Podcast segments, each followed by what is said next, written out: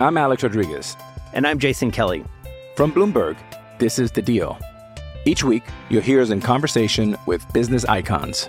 This show will explore deal making across sports, media, and entertainment.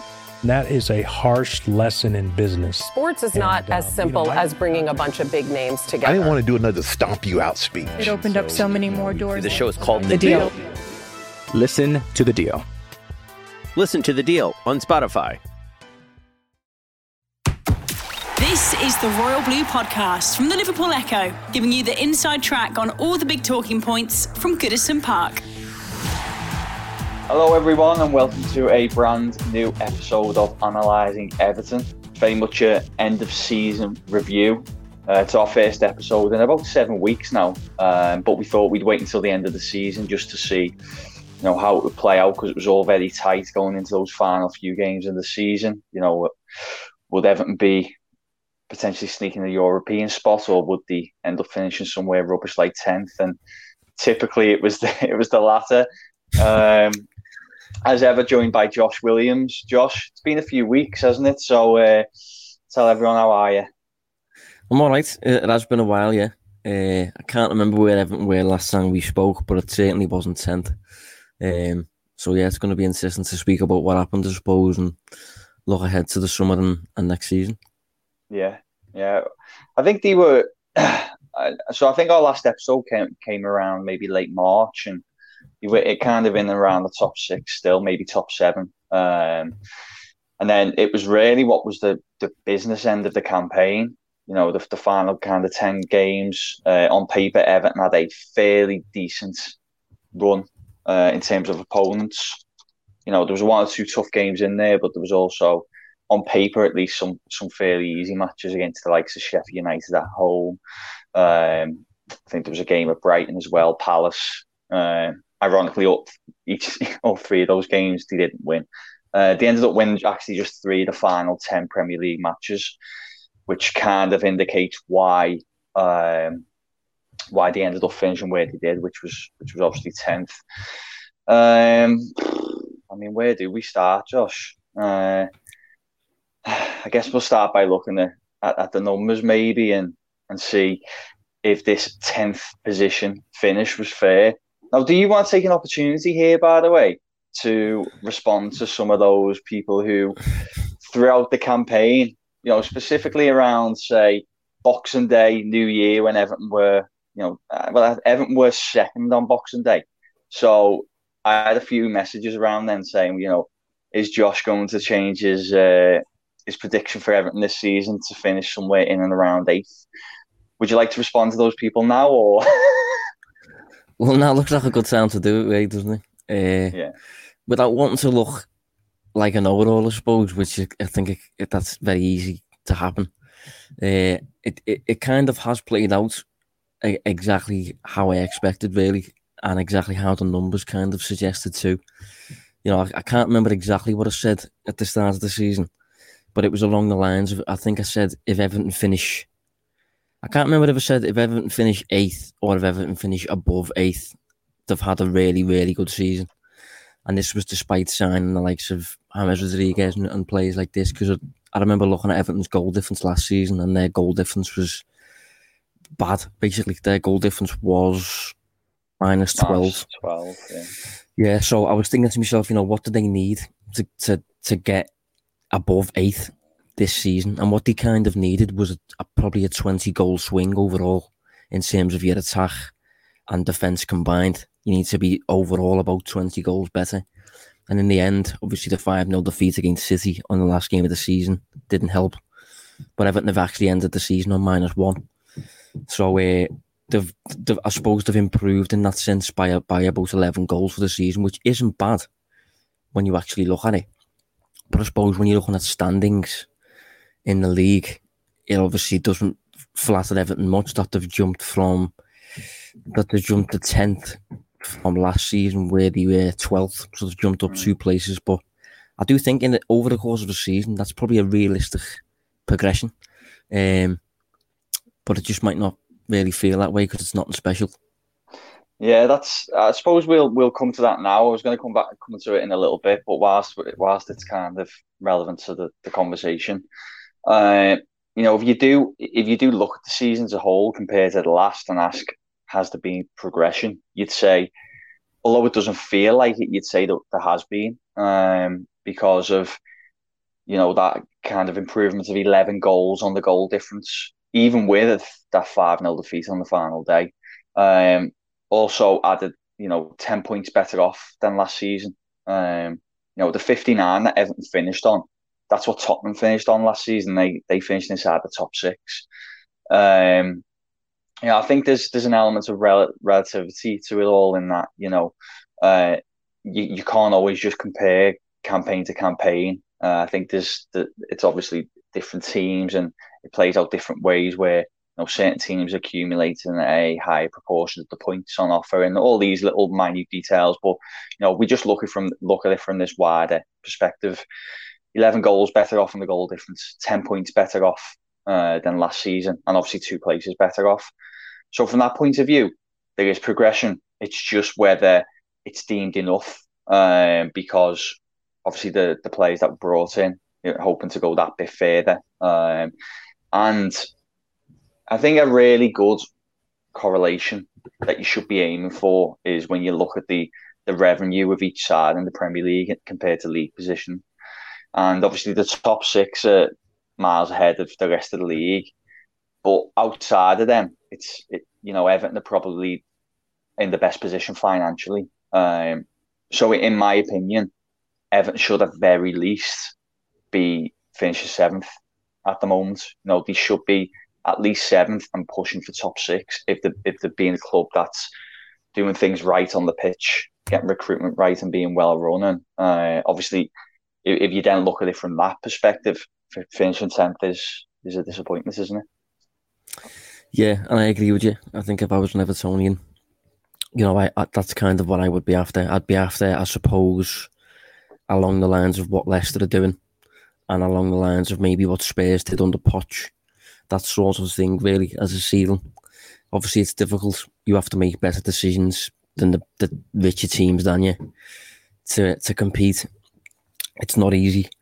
You have to get less wrong, and you have to think differently. And I think that's been Everton's issue. You know, I think Everton have been. There's a scene in Moneyball. Have you seen film Moneyball, Dave? Yeah. Yeah, yeah, yeah. There's a scene in it where Brad Pitt says something along the lines of, "If we behave like the Yankees in here, we will use lose to the Yankees out there." And I think Everton have tried to, in the transfer market and stuff, just buy players that aren't, I don't know, just signing the likes of James Rodriguez when Real Madrid clearly don't want him, and signing maybe Andre Gomes from a Barcelona when Barcelona don't really want him. And I don't know, just just too too many things like that, really. Obviously, it worked a little bit with Lucas Digne, and it will work every now and then. But I just think, in terms of being a little bit, you know, thinking outside the box, doing something differently, that's kind of for me what Everton needs to do to, to really push on. Obviously, it's as we said then, over the course of the season, year to year, it is a, a slight improvement. I think on the attacking side, Everton have scored, I think, three more goals this season compared to last. And on the defensive side, they've conceded eight, eight fewer or something like that. I think it was. So, um, you know, that that's a, an improvement in attack and defence. So it, it is an improvement. But obviously, as I said, when you're looking at the league table and when you're thinking about where Everton should be. You know, realistically, they should be above. Let's have a look who they finished behind. So they, they should be above Leeds, really. You know, if if they had any kind of alignment, they, they should be above Leeds. They should be above Arsenal at the minute for me because Arsenal are really messy and going in all kinds of different directions. West Ham, on in a very short period of time under David Moyes, have climbed to sixth. Um, Everton can can certainly achieve a season like that, if not better, if they just start to get a bit smarter, basically. Mm, yeah, I agree. Um, I said we'll we'll see if where they finished was fair because it's quite funny. So uh, maybe less so for yourself, Josh, because obviously I know you tweet a little bit less or talk publicly less about Everton than say I would. Um, but I found up until mid March, late March, I was still getting a lot of grief on social media um, some responses to episodes of like analysing Everton stuff where we were where I was kind of saying, you know, Everton aren't really playing well here. I know they're getting results, but it is very much kind of flip of a coin stuff. It's really tight margins, and more of it's just seemed to go be going their way than uh, than it has in other other periods. You know, other campaigns. Maybe I use Marco Silva as an example. I thought it was very similar under him, but he just wasn't getting the same kind of look. He wasn't as his side wins good from things like set pieces. Um, but as I said, I was getting a lot of backlash uh, up until March, and then it kind of feels like these last few weeks, um, there seems to be this general consensus that yeah, Everton are rubbish, fully deserve where they where they where they are on the table. Football's been terrible for months and months. Blah blah blah blah blah. Uh, which says to me the, the you know results bias is very much alive and well, isn't it? Um, you know, it, it shapes a lot of opinions. So I mean, you'd know that results bias was alive and well if you watched the Europa League final last night. You know, mm. at, at the hands of a, a goalkeeper scoring a penalty, the, the pundits after the game, the, the narrative was totally different compared to yeah. if Ru- if Rulli had missed his pen and De Gea had scored his. You, you can't, yeah, you can't be like that. In my opinion, you just can't. You need to be a bit more level because football's a weird game and can happen in a, in a game of football. Yeah, I was thinking about that actually. That's a good example because uh, I was thinking, you know, if if they won, won that penalty shootout, which you know is is a lottery, we know. Uh, you know, it would suddenly be Sol Solskjaer's. You know, the the return, he's bringing United back to where they belong, and he's the right man. And that, and now he's getting questioned again. You know, it is such fine margins that make these whole kind of sweeping uh, opinions and statements. But we better get back to Everton. Um, what I've used, I, have had a quick look at Understat's expected points metric. Um, again, I always point out that the same, you know, does have blind spots, but it, it is good just for a quick overview to capture where we're at. And Everton finished, uh, based on expected points this season, Everton finished 12th, which I'm, I'm running through the table now. Top three is City, Chelsea, Liverpool, United fourth. Uh, then you've got like Brighton, still Brighton right up there. But then you got Leicester, West Ham, Arsenal, Villa. So you everyone's kind of in the positions that he finished. Now, pointing out that it's a fairly accurate reflection of where he should be. Uh, I was going to run through where he finished in some key areas, uh, and I was going to say that, but I remember that Michael Greenall, who uh, he, he might actually listen to the show, so that's a that's a former shout out for him. But uh, he he kind of conveniently ranked Everton uh, based on you know where they finished in specific areas this season. So I'll, I'll, run through that quickly now, Josh, before throwing it over to you. Um, in terms of shots attempted per ninety, Everton ranked fifteenth in the table. In terms of shots faced, they ranked thirteenth. In terms of non-penalty xG, they ranked twelfth. In terms of non-penalty xG against, they ranked fourteenth. Uh, passes completed into the box, 16th. Passes completed into the final third, 13th. Uh, opposition passes into the penalty box, 12th, and opposition passes into the final third, 16th.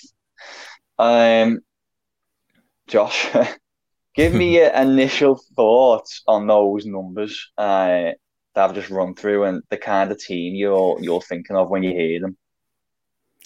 Well, there's, there's certainly not numbers that lend themselves to, to probability really in terms of likelihood of, of winning and stuff like that. If if they're the numbers that you're posting every week, it, it's just unlikely that you're gonna come out the opposite end most of the time with a win, which is I suppose what every club is aiming for.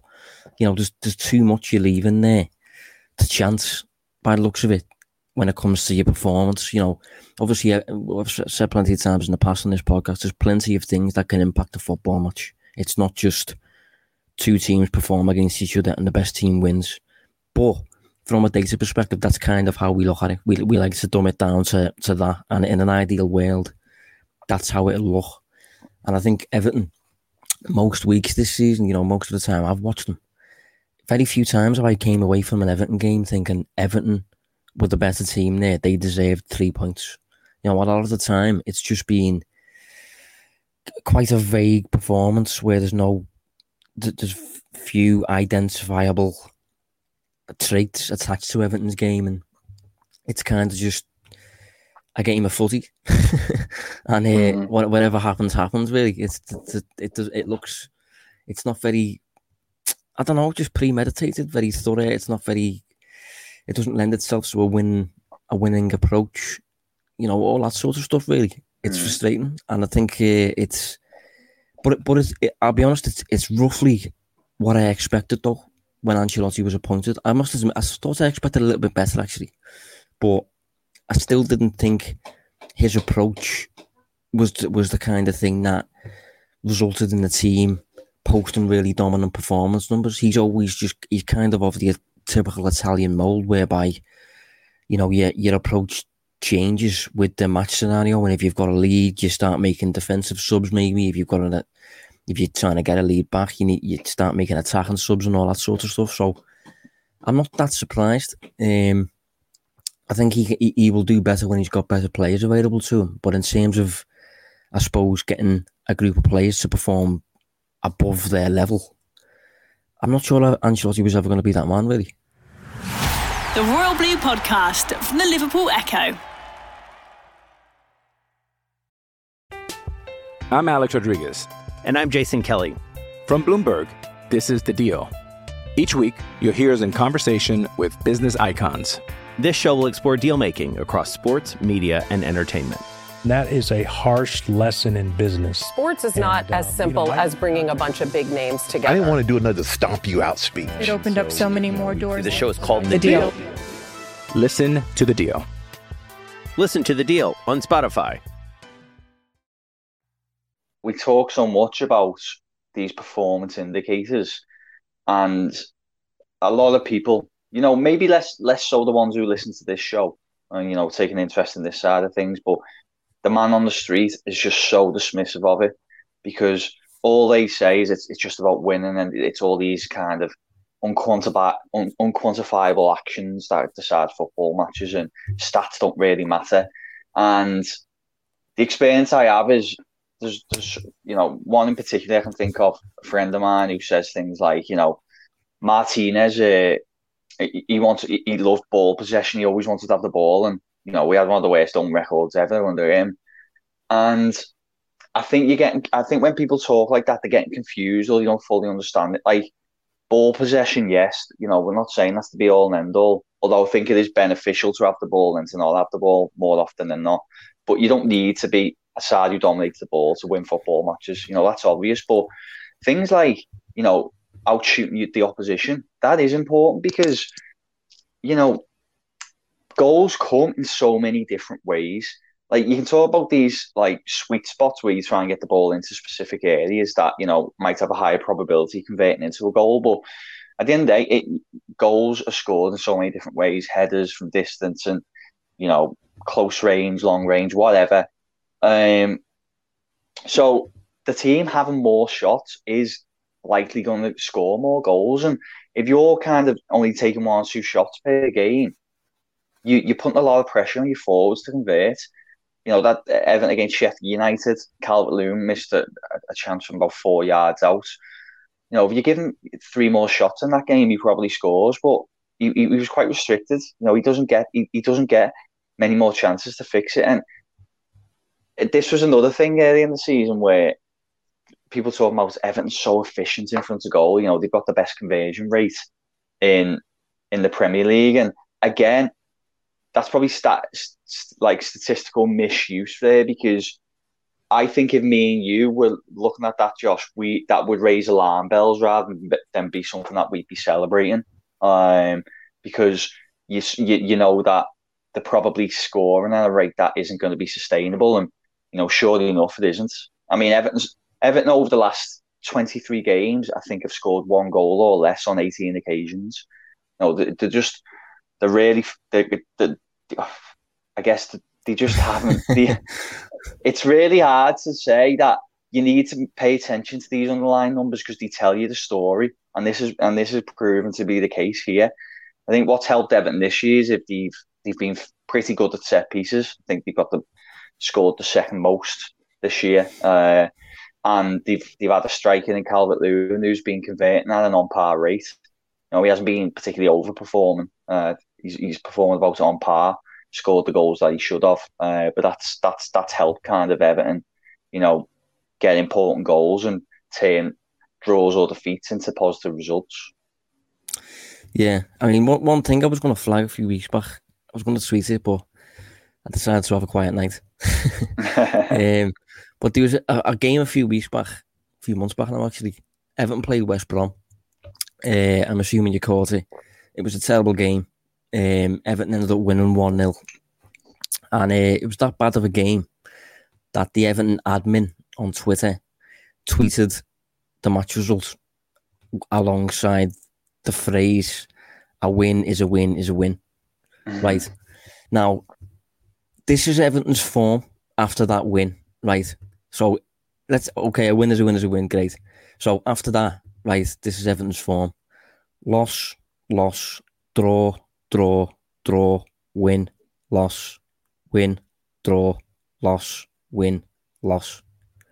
So what I'm getting at there is obviously it's really nice to pick up a win, pick up three points when you don't necessarily deserve it. If your performance hasn't been great, you know, there's that there's that cliche that the best teams in the past, Premier League winners and stuff, can win on an off day. Um, but the thing is, when it comes to if you're doing it on a fairly consistent basis, and your performances are quite regularly not that good, but you're getting over the line, again, it, it raises a red flag, and you can take joy in it in the moment, saying a win is a win and all that sort of stuff. It is nice, but it's you're just less likely to get consistency. Basically, you're less likely to get consistent results if every week your performance is just level with your opponents or sometimes worse. Mm. Because uh, yeah. you know it's it's up for grabs then, and it, you know you're not dominating games. You're not you're not like putting putting the game, putting the result beyond reasonable doubt with your performance. You just kind of like playing football, and and, and anything can happen. And when when when that's the case, when anything can happen, anything will happen, and that's why some weeks you'll lose, some weeks you'll draw, some weeks you'll win. The reason Pep Guardiola is so good is obviously massive caveat. He's got incredible players, always has had incredible players. But what he does on the performance side is he takes care of absolutely everything. If you watch a Manchester City game, they, they don't give their opponents a sniff. The, the style of play. City, at some point in the season, they were facing like under six shots a game and taking over 15 a game themselves while also seeing 80% of the ball and seeing all of the ball in the opponent's half. That's you, are taking care of the the intangibles there. You, you, are taking care of the performance basically, and that's why Guardiola very rarely loses because obviously he takes care of the performance as well as having obviously really good players. But the performance aspects is what we focus on in this podcast. And you know, earlier in the season, I feel like we there was opportunities, Dave, where we, we could have blown smoke, and I feel like we did blow up a little bit of smoke just to appease mm. listeners, maybe because mm. at the end of the day, if your team's winning, you want to hear good things.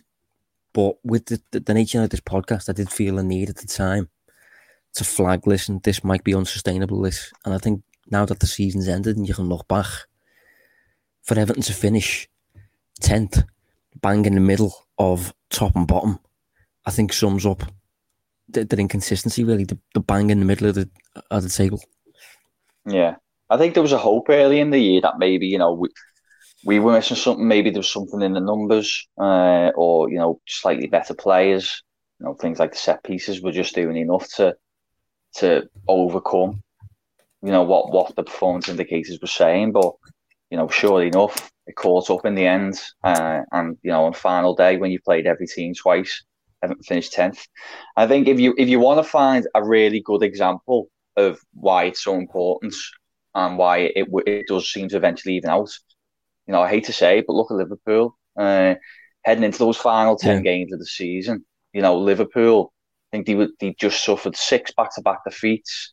They were level on. I'm just looking now, level on points with Everton, haven't played a game more. both on 46. But Liverpool have almost consistently been the side who, I mean, I don't know if it was the, the same at the time, but I know if it wasn't the same, they were very close. But I'm just having a look now this season. You know, they've had the most shots per 90 of any side. You know, I think they're in the top three for non penalty XG, um, similar for defensive numbers. Liverpool continue to do things right. They, they continue to be the more dominant side in matches. Um, it just felt like, you know, errors, as as we know, Josh, they, they had some defensive errors that, that that killed them a bit, and just some really below par finish. And the strikers, it was almost a perfect storm in that the forwards, almost unanimously at the same time, started struggling to convert. Uh, you know, really underperforming, and everyone was kind of losing their head, saying, you know, Liverpool are a mess, uh, this and that, and the reality was it just they just kept doing what they'd been doing, and sure enough, it stabilised. And over those last ten Premier League games, they were the only side to go undefeated, and then they got obviously go and finish third. Um, so I, you know, again, this is just why it's it's worth paying attention to this stuff. It's it's not you know a gang in there just trying to ruin football or anything like that. It's there's you know me and Josh aren't from from some mathematics backgrounds. You know that's not how we got into football know, we're like everyone else, you know, go and watch football, play it, you know, a passion for it, and then started delving into a bit, a little bit deeper from an analysis point of view and, and saw the value in, you know, utilizing stuff like this. And, and that's why, you know, we're big on pushing it with others. Um, so, go on, I was going to say, on. I was going to say, uh, you know, in, in reference to Liverpool, I, I recall saying around the Merseyside derby when, when we previewed that, I remember saying that Liverpool is still performing really, really well in a lot of departments. Liverpool is still performing as a top side, but they've just lost all efficiency in both penalty boxes. And I remember kind of like I felt I felt like a loss was coming to be honest, and it did come. But the fact that Liverpool were performing well, generally speaking, meant that, you know, those other aspects, the luck, the VAR decisions, the injuries, the finishing, it, it was going to turn eventually. And, you know, Liverpool's form at the end of the season, although there was definitely some bits of luck in there, you could argue that that, that was just a luck turn and that was just Liverpool benefiting from it a little bit more after after suffering earlier in the season. But yeah, I, I think it's a good example of a team that has been performing well, not getting the justified results, and gradually started to get what they deserve. And I think it'll be interesting looking into next season how Brighton specifically get on because they're another mm. team that the numbers suggest are really, really good. They just haven't had the results to show for it. But moving forward, it'll be interesting to see if they do really well next season. And if they do, I'm sure a lot of the analytics community will flag that. Listen, we told you about Brighton, basically. Um, mm. Although that's that can that can be very annoying. yeah, yeah. I, I, probably won't be one of them, but I'll be observing others doing it. I think. The Royal Blue Podcast from the Liverpool Echo. Survivor 46 is here, and so is On Fire, the only official Survivor podcast. And we have a twist this season. The winner of Survivor 45, Dee Valladares, will be joining us every week. We're going behind the scenes of the biggest moments, the how and the why things happen, and the strategy and analysis you can only get from someone like me, a Survivor winner.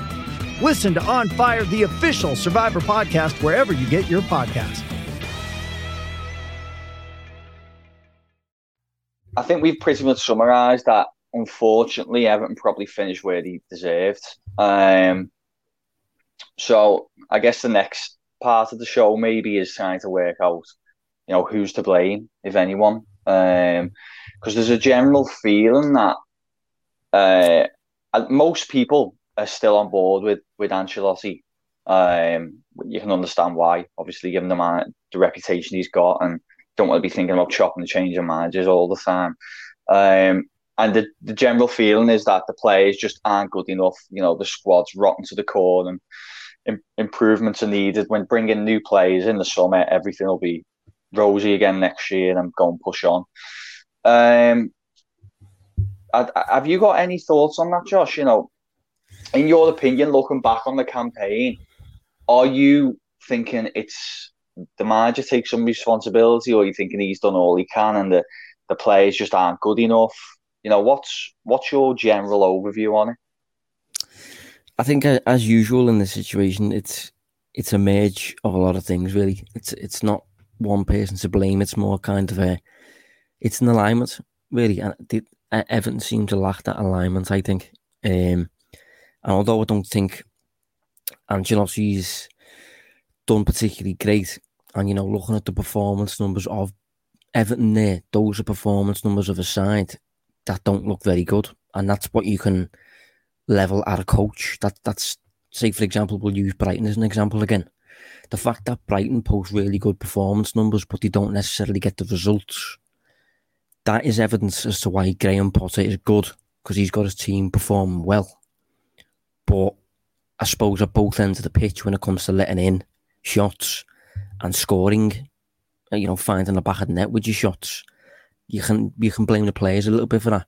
So I think when you look at Brighton, you can look at their numbers and say, okay, Graham Potter's not the problem there. At Everton, that's a bit less the case. Everton don't look that good on the performance side, and that, that has to be levelled a little bit at the manager. But then at the same time, I've said plenty of times on this podcast, you are only as good as your players, really. And mm. I think if you look at Everton's squad, I've said for, since we've been doing this podcast, I, I don't like the squad. I haven't liked it for ages. It's it's messy. It's full of short term fixes, and as a result of the short term fixes that you keep investing in, you you end up at a point every summer where there's transition and where there's there's deadwood you need to get out. Whereas if Everton started to sign, basically adopt a bit of a more of a recruitment method showcased by Leicester. I think you know Leicester sign players who tend to be below the age of 25 while still also being good enough to deliver now. Um, obviously, they're linked already this summer with uh, Soumaré from Lille. He's 22 years old. They're getting him for around 21 million. Just deals like that. Just Everton just need to really overhaul what what their approach actually is, what they're doing, because they, they seem a little bit lost. I think they need to align the recruitment with the playing style, with the coach. Eh, you know that that's the main thing, and I don't think it is aligned. I think I couldn't tell you what Everton style of play is. Um, I couldn't tell you. You know, if you look at the, the players that they recruit, do they fit a specific brand of football? Do do they all have a similar theme really to them? I'm not sure they do. And Ancelotti, although it's worked for him throughout his career, and it, it, it will work at certain levels. You know, certain other managers do this. You know, it, it is typically an Italian state. I think Zidane's a little bit like this as well when it comes to adapting game to game. But if you are going to have that approach where you you're changing your your strategy, it, it's it's more of a strategic approach than a philosophical approach where your strategy changes match to match based on the scenario. But the thing is with that is um it's difficult to, to plan for. It's difficult to, to build a squad tailored to, to do that. Yeah. What about yourself? I think, yeah, yeah, you basically, you know, I was going to lead on to that. Uh, I think that's the major issue in that, you know, people talk about it being a big summer getting the players and you want, but I look and think, you know, yeah, I can think of positions that Everton probably need to recruit in, but recruiting for this Everton side isn't easy because there isn't a philosophy. You know, I'm looking at the the formations Everton played last year. Um, just brought it up on WhoScored, and Everton played 4 4 3, uh, 4 3 3 nine times, 4 2 3 1 eight times, 4 4 2 seven times, 4 3 1 2 four times, and then, you know, another few other formations. That is a lot of changing. And I understand that uh, injuries have been an issue. You know, Rodriguez in and out. Uh, Allan had a spell on the sidelines. Doucouré missed a couple months as well. You know, there's been injuries, of course, but it's that should, that to me is just a lot of disruption week in week out. You know, it's hard to kind of build a rhythm, a hard for to kind of fine tune playing in a specific position when you're chopping and changing every week. And then again, I'm like, you know, how do you how do you recruit for that? You know, what what are Everton going to do this this this summer in terms of recruitment. Like everyone's saying, buy better players, but it's really hard, I think, to identify those players without having that kind of set playing philosophy and even formation. I don't mind adjusting your formation to nullify the strengths of the opposition or if there are injuries, but they they to me, you know, going from like say a I don't know, a four three three or to like a four three one two or a four four two, they're quite big changes. Maybe less so much a four three three and a four two three one. You know, they, you can you can make a case that they're, they're similar in some ways, but now they're quite different kind of structure changes, that structural changes for me. Um, I just I, I, I don't know if it's just going to be a case of buying players, and if so, what players, and then when you bring them in, what you're going to do with them. You know, is it are you going to have a set philosophy then that you're going to build around them, or you just is it going to be kind of typical Ancelotti where he, he just wants to have better players on the pitch and then let those players make stuff happen. Like I feel like that was the case with Rodriguez. It was like just get Rodriguez in. He's a good player, and you know leave it to him to create uh, goal scoring opportunities, which you know he, he did a fair bit of. But I feel like there's beyond that. Like you look at Everton when they attack, and it's just it feels like there's there's not a lot going on. You don't really see any kind of structures or behaviours in the way they attack. It's very much kind of ball into the final third see if so, a certain player can make something happen. Maybe Richarlison dribbles a little bit. Uh, maybe Lucas Digne on the overlap, he'll cross into the box for Calvert Lewin header. But that's about it. Um, and for those reasons, I think it's just going to be really hard to to buy the right players and, and then build around them. Yeah, the thing is with the formation thing as well, like eh, I wouldn't mind that anywhere near as much if you had if you always had a set way of playing, if you if you had set principles of play and the formations adapted match to match, that would be less of an issue. But the fact that the formations change alongside the approach changing from week to week, it just doesn't really allow for, for much to be developed over a long term period. Um, you know, one week Everton could be in a 4 3 3 or a 4 2 3 1 or, or playing a back three or whatever. But if they were always, say, a high pressing, intense, direct team, fine. And if or if they were a, a slow building possession side or whatever, fine. But it, it's that the formation to changing all the time. And then one week you're going from a counter attacking style of play, next week you're trying to dominate possession, next week you're trying to soap, you know, what just all different different ways of playing basically, and you, you kind of want to get to a point where you kind of know exactly what you are, and Everton just don't seem to. You know, if you look at the players that they've signed over the course of the past few years, and what I've just been saying, they don't really fit any specific mold. They, they, they just seem to be loads of different players. um, mm. Like e- e- even centre half that have been signed over the course of the past few years. You know, you've got Ben Ben Godfrey, and you've got Michael Keane, who you would argue is a different type of defender in terms of the style of play that would suit his strengths. And then you've got Yerry Mina. You know, you, the, the, the way, like, say, for example, Manchester City, let's use Manchester City as an example.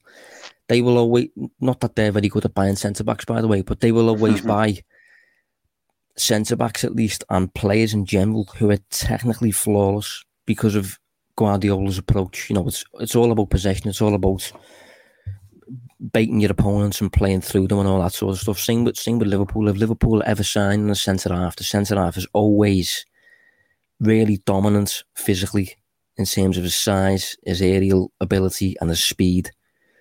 And that's because of the high line, the intense play that Liverpool represents. Everton just they just buy players. They they just seem to buy players that they think are good, players that they think might help. But in terms of refining an identity, it's just it's not being done, and I, I can't really see it being done anytime soon. And I think if there's any man that I would have thought might have suggested that sort of thing, it would have been probably Marcel Brands, given that he's a sporting director. Mm. But it doesn't really seem to have been put in place, really. Yeah, yeah. That that I mean that is the crux of the issue. Yeah, I remember listening to an interview with Thomas Tuchel not long after he joined Chelsea, and they were talking about you know the making a lot about the back three, then the back four, and stuff. And he basically said, you know, the formation isn't isn't the the, the crux of the issues. No, it's not the biggest thing because it's only really a player moving five or ten yards the other way. You know, five ten yards in different positions, and that's why I was alluding to. You know, four two three one, four three three. There's not a huge difference there, but it's it is the issue of um, not having that philosophy, not having that structure. You know, I, I just don't think you can get away with chopping and changing that. And I, I think it's no coincidence that, you know, Everton have done pretty well against the top teams this year because they've proven that they're a side who can sit in quite well. Um, you know, def- defending a decent low mid block. You know, they got players made for that. You've just touched on a couple of them. I think Keane showed when he was at Burnley that he's he, he's a good defender when the play is in front of him. Mina is probably similar to that. Maybe Godfrey is the start of Everton trying to move away from that because uh, obviously Godfrey's really quick, really good player. Um, but because you're chopping and changing, uh, suddenly when Everton are at home to Sheffield United, at home to Fulham, at home to Newcastle, and those teams go, look, you have the ball and you try and break us down. They look clueless because you know they, they haven't been doing it all season. That they're constantly flipping and flapping from one way or the other. I thought another side who struggled with this for a while, and it's got better this year.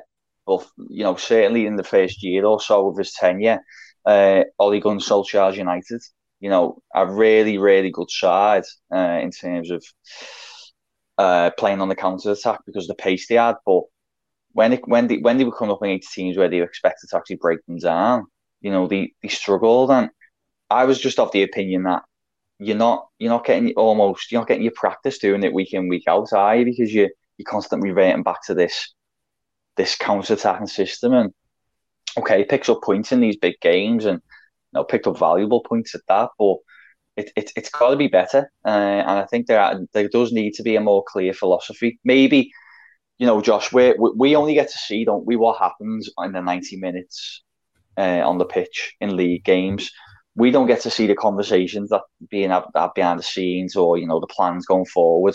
Maybe the plan is that you'll you know going to bring in X, Y, and Z, and this will open the door for Everton to play in this manner, you know, with this philosophy. But just from what we can see from the outside looking in, it doesn't it doesn't look like uh, like there's a kind of any tracks laid to, to follow, I guess.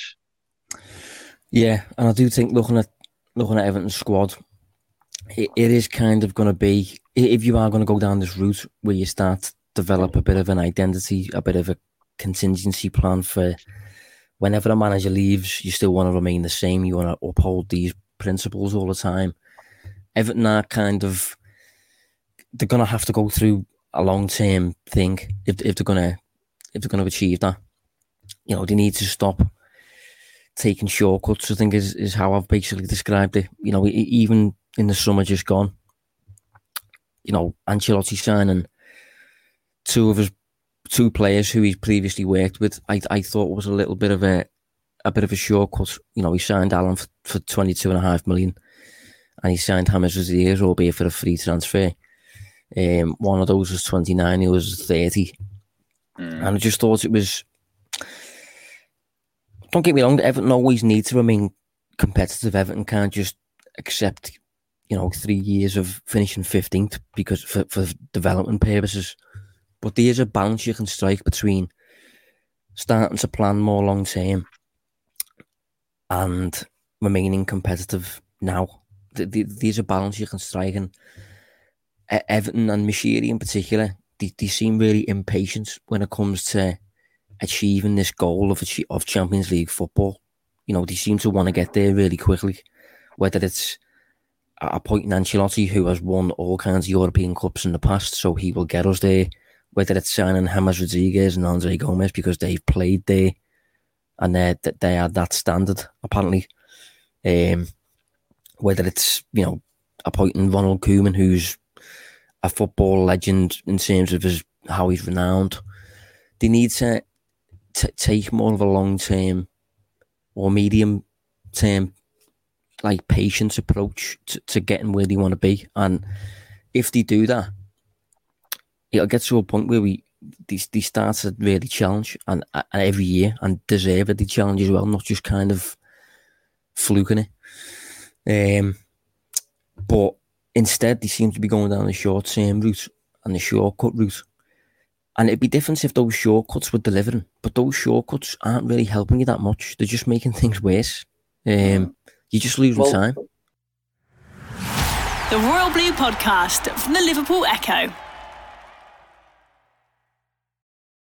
It's only a kick, a jump, a block. It's only a serve. It's only a tackle, a run. It's only for the fans. After all, it's only pressure.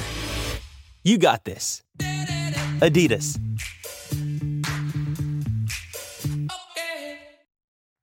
Look at, I mean, look at Allan.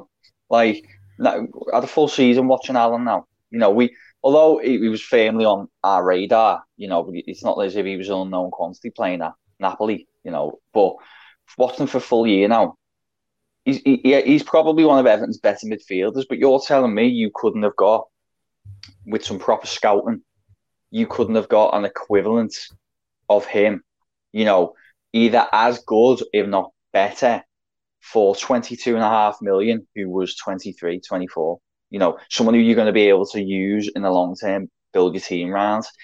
And that leads on to my concern, really, you know, going back to the top of this part of the segment where saying, oh, is it going to be as simple as just buying better players? Because the, the kind of sweeping opinion seems to be, you know, back Ancelotti, let him bring the players in he wants. But again, touching on what you've just said, Josh, you know, is this just going to be a load of shortism?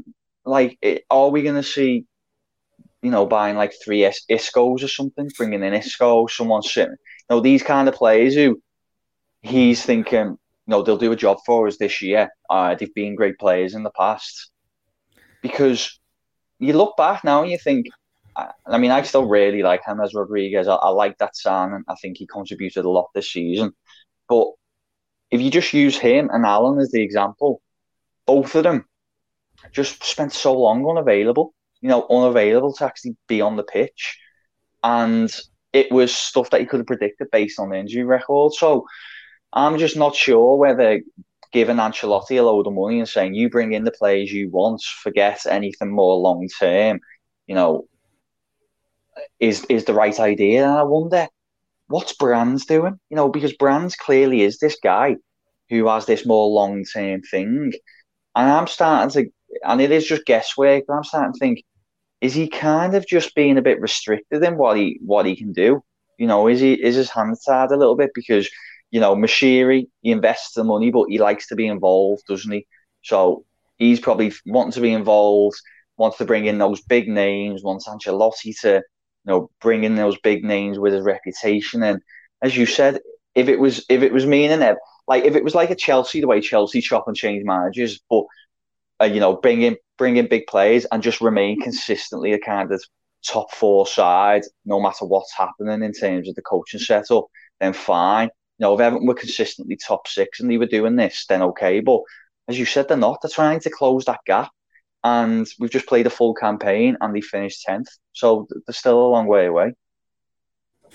Yeah. And I think, you know, ahead of this summer, it's going to be insistent because there's a few traps out there. And I'm going to call it now, just in case any of these ends up happening, because it'll be. I think it'll genuinely be funny if it happens, mate. Because it, it it would it would so much fit the Everton team of the past couple of years when it comes to recruitment. So there's three players who were supposedly on the market that I think typical Everton would be so attracted to. So number one, Coutinho. Number two, Gareth Bale. And number three, Eden Hazard. I wouldn't be surprised if Everton try to pull off what they think is a coup by getting one of those players in. Not that the bad players, they're clearly world renowned elite players who've done it for the past decade, really. But there's a reason they're up for sale now. in, in the careers, put it that way. Same as mm. James Rodriguez. The, and, and I'm sure they will contribute when they're on the pitch. But when how, how often they'll get on the pitch remains to be seen. What they'll be offering yet in a year's time remains to be seen, and what they'll be taking off your wage bill will be quite heavy. Um, so yeah, can I can I know, add to that list? Can I add to that on, list? Go on. Isco, Isco seems to be one that's constantly linked. Uh, Koulibaly, oh, consistently linked as well. Uh, show, yeah. And Zaha. Now, yeah, definitely. Now, just on on Zaha, for example, Josh. Uh, I don't know if I've cut you off if you had anything more to say, but quickly, what what's your thoughts on Zaha? Because he's obviously clearly now in that age where you, you risk getting stuck with a player, but he's also a player who'd bring a lot to your attack. Would would he still be someone that you'd you'd, you'd purchase? And I'm only asking because I feel like uh, he, he, stinks of Everton making a move for them again. um, would you? But would you still think uh, maybe make an exception for him because you know he's just had his best campaign and if, I guess, crucially, if the finances were, were not too bad, you know, if it was maybe a two year deal with an option for a third and, you know, it wasn't the 70 million, it was closer to 30 or something, I don't know. Would you, would you look at that or would you, would you be like, no, come on, let's, let's be a bit wise and look at something a bit more long term? Well, I think what you've just said there is, is the crucial note. I think it's, it, it would depend on, on the whole price of it. Um, you know, given that Crystal Palace are kind of going through a period of upheaval anyway this summer, I'm inclined to think they'd be a little bit reluctant to lose Zaha easily. Um, mm. He's going to check now as I'm speaking. I'm going to check when his contract runs out. So he has a deal until yeah 2023. So he's got two years on his deal this summer. So if Crystal Palace are going to sell him, it's going to be this summer, really. Mm. Um, I don't know if you if you look at him, he's a player I don't mind, but I've always felt his threat is exaggerated. I, th- I think when it comes to playing against him, he naturally mm. makes you feel threatened. He's naturally looks to be a dangerous player. When he assumes possession against you, you're a bit. You go within yourself and you think, "Oh, just tackle him or just put him in the stands or something like that," don't you? Um, but when when you look at his actual product, it's it's you'd expect maybe a little bit better. You know, over the course of the past, well, his whole Premier League career, his whole career, he scored 10 non penalty goals only once in the Premier League. That was two seasons ago. Mm. Um, obviously, he helps a lot with your ball progression. He can get you into the penalty box, which is valuable if you need it. Um, and he doesn't tend to get injured very much. You know, he's, he, if you look at his, his playing time over the course of the past, say, five seasons or something, he's, he's played. So, in terms of full 90s, this season he played 29 full 90s. Season before, around 36. Season mm. before, around 34. Around 28. Around 34. Around 28. So, he's available a lot as well. So, he's not the worst signing, don't get me wrong. Mm. But it, I, I do agree with you in terms of it would be very Everton to sign a player who I suppose could have his best years behind him. Uh, looks to be maybe a bit of a shortcut in a way, considering he's what you would label as a Premier League talent. You know, just, I suppose it minimises the risk and stuff, but mm. I'm not sure when it comes to Zaha. What, what about mm. yourself? Uh, yeah, a lot of. I think I look at him and think, would he improve the Everton attack? Yes, but there's just too many other aspects that really put me off. I think it, on reflection, if it could have happened two years ago when he tried to make a move but ended up bringing in a Iwobi, you know, had it happened then, I think it would have been okay. You know, he's shown that he's still performed at a really high, well, highish level. You know, basically the numbers you just said there. I think he's someone who can contribute maybe 10 to 15 goals a season uh, and also be a bit of a headache for the opposition.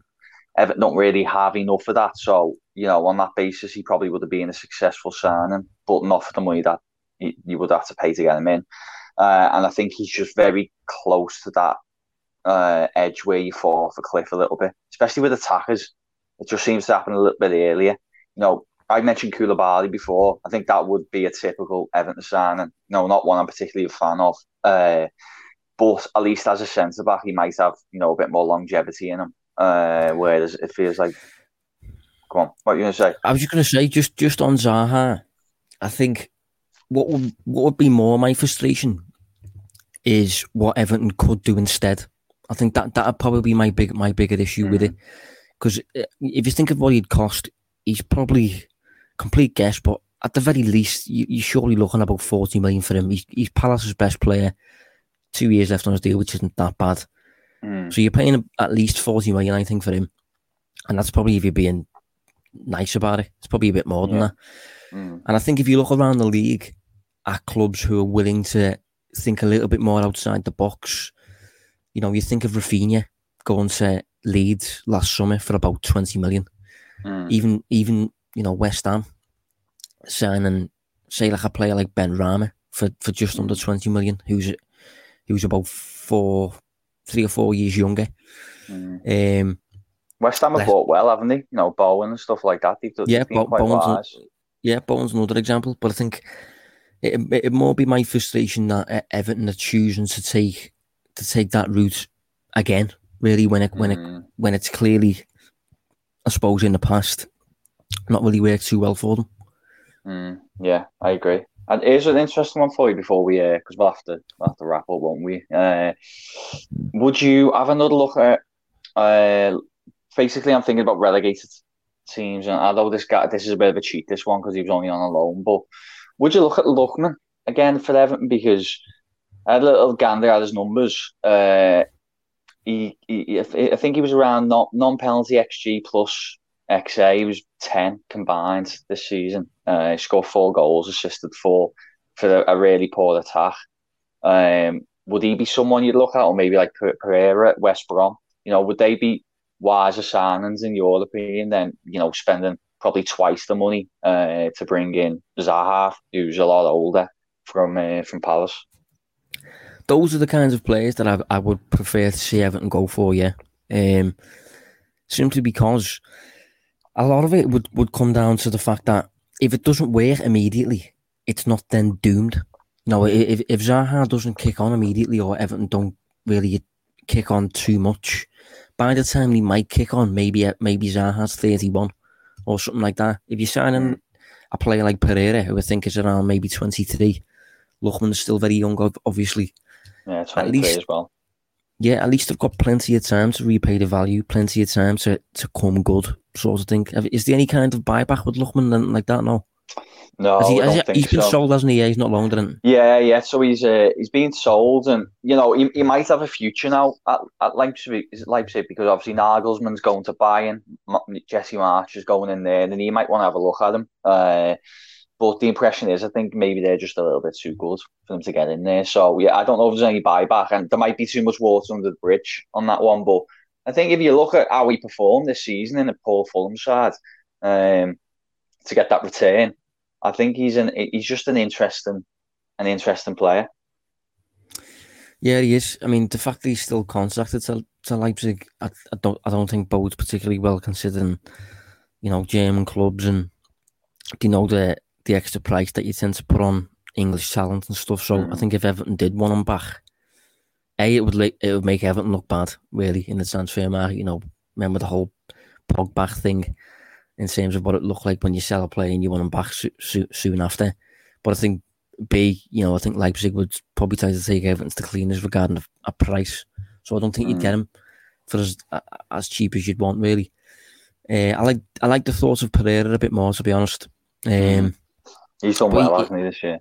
Yeah, but I think even even even him, you know, maybe there's other options from, from outside Europe have, have a bit of a tendency to stay inside the Premier League sometimes and stay inside England and that. And I don't know. I just I'd just like to see Everton make a few signings where they kind of catch me off guard, and I'm a bit like, that's interesting. That's a clever little move. Mm, mm, um, yeah. Because a lot, a lot of the time, it's just kind of like, oh, shock.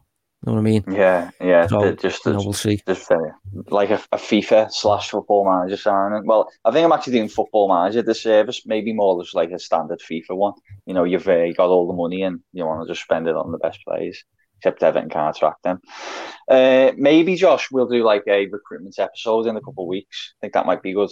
uh, where we'll have a look who who we think you know would be good moves for Everton. I know we've done similar stuff in the past, and they tend to be quite enjoyable. I think, hopefully, for listeners. So, if you look for that, yeah, we'll have to back up our talk to be honest, because we're Yeah, slate, exactly. slating Everton's recruitment department, and then when That's we what- when we come with our names, we have to come up with some belters. that's why I've kicked the bucket down, you know, down the line for a few weeks, so we can uh, we can have a good look at it and properly prepare. But um, yeah, so you know, big episode, but good to think. I think to run through the season as a whole and look ahead to next season. Hopefully, you've enjoyed it. Um, thanks as always for reaching out. Really do appreciate it. Um, I know it sounds like a small, a small thing, a small gesture, but you know, when when you're sitting sitting talking about football for an hour, it, you know, it's nice to have people reach out to us both and say that they've enjoyed listening to it. Um, so, Josh, thank you very much. Yeah, no worries, mate. It's good to be back. Cheers, and uh, take care, everyone, and we'll catch up again soon. You've been listening to the Royal Blue podcast from the Liverpool Echo.